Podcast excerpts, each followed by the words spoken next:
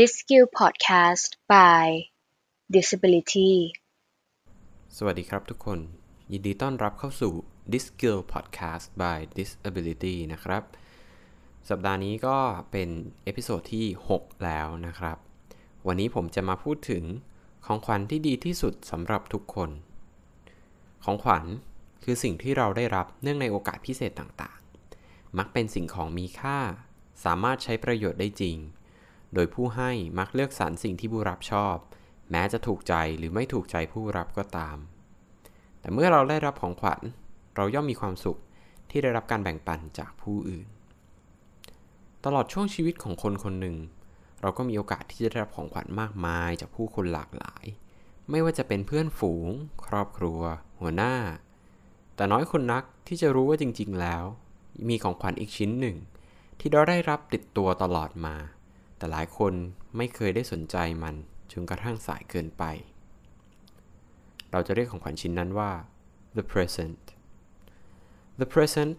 เป็นของขวัญที่เลิศกว่าของขวัญใดๆที่คนคนหนึ่งจะได้รับในชีวิตชีวิตหนึ่ง และทำไมมันถึงมีค่ามากนักล่ะ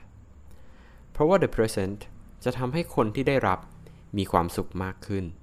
สามารถทำสิ่งต่างๆ ตามที่ต้องการได้ดีกว่าเดิม หลายคนอาจจะเริ่มคิดแล้วว่า the present คือวัตถุเวทมนต์ที่บันดาลให้อะไรเกิดขึ้นก็ได้ อยากรวยก็สั่งได้ อยากไปเที่ยวไหนก็ได้ มันต้องมีค่ามากมายมหาศาลอย่างแน่นอน ก็ไม่ใช่เสียทีเดียว ถึงแม้ว่า the present จะทำให้รวยได้ทำให้อะไรเกิดขึ้นก็ได้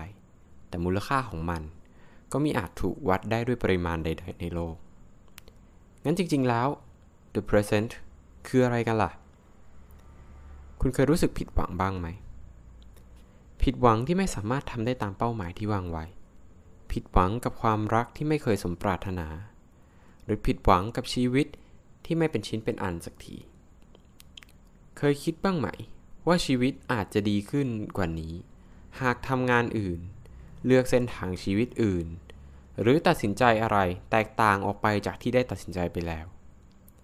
เมื่อคุณคิดเช่นนั้น จิตใจของคุณจะไปอยู่กับสิ่งที่ไม่ได้เกิดขึ้นจริง อยู่ในเวลาที่ไม่ได้เกิดขึ้น และนั่น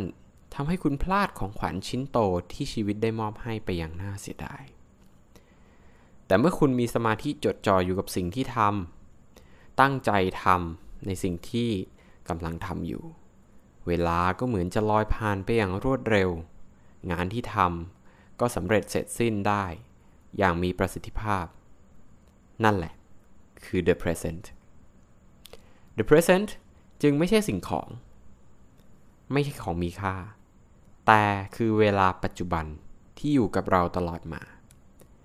และการค้นพบมันคือการให้ความสำคัญกับสิ่งที่เกิดขึ้นณปัจจุบัน สิ่งที่เรากำลังทำอยู่ และซาบซึ้งกับมัน เมื่อเราอยู่กับปัจจุบัน สิ่งกวนใจต่างๆ จากการกระทำในอดีต หรือความฝันและความกังวลในสิ่งที่ยังไม่เกิดขึ้น ก็จะไม่มารบกวนความสำเร็จที่อยู่ตรงหน้าทำให้ศักยภาพในการทำงาน ถูกนำออกมาได้อย่างเต็มที่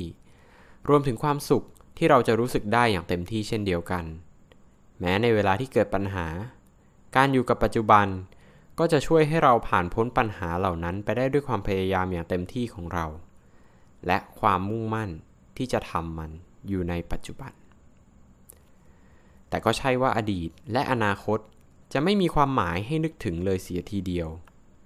ทั้ง 3 ช่วงเวลาต่างมีความสำคัญทั้งสิ้น ไม่ว่าจะเป็นอดีต ปัจจุบัน หรืออนาคต อดีต ให้นึกถึงเพื่อเรียนรู้สิ่งที่ดี ปรับปรุงในสิ่งที่ไม่ดี เพื่อนำมาพัฒนากับปัจจุบัน ที่เราต้องอยู่กับมันอย่างเต็มที่ เหมือนเป็นของขวัญชิ้นใหญ่ที่สุด ที่ได้รับในวันพิเศษทุกๆวัน และอนาคต ให้นึกถึงเพื่อวางแผน ลดความกังวลใจในปัจจุบัน และเป็นแรงผลักดันให้ทำปัจจุบันให้ดียิ่งขึ้นไปกว่าเดิม ซึ่งทั้ง 3 ช่วงเวลาจะเชื่อมต่อกันเป็นหนึ่งเดียว ได้ด้วย sense of purpose หรือการรับรู้จุดมุ่งหมายในชีวิต การรับรู้จุดมุ่งหมายในชีวิต คือการคิด ว่าชีวิตนี้มีจุดมุ่งหมายใดจุดมุ่งหมายหนึ่งที่เราต้องการจะทำมัน บางคนอาจจะยังหามันไม่เจอ แต่เมื่อคุณอยู่กับปัจจุบันไปแล้ว สักวันหนึ่ง คุณจะพบว่า ชีวิตคุณมีจุดมุ่งหมายบางอย่าง sense of purpose จะทำให้ชีวิตทั้งชีวิต มีจุดมุ่งหมาย มีคุณค่า และมีความสุข และนี่คือทักษะสำคัญ ที่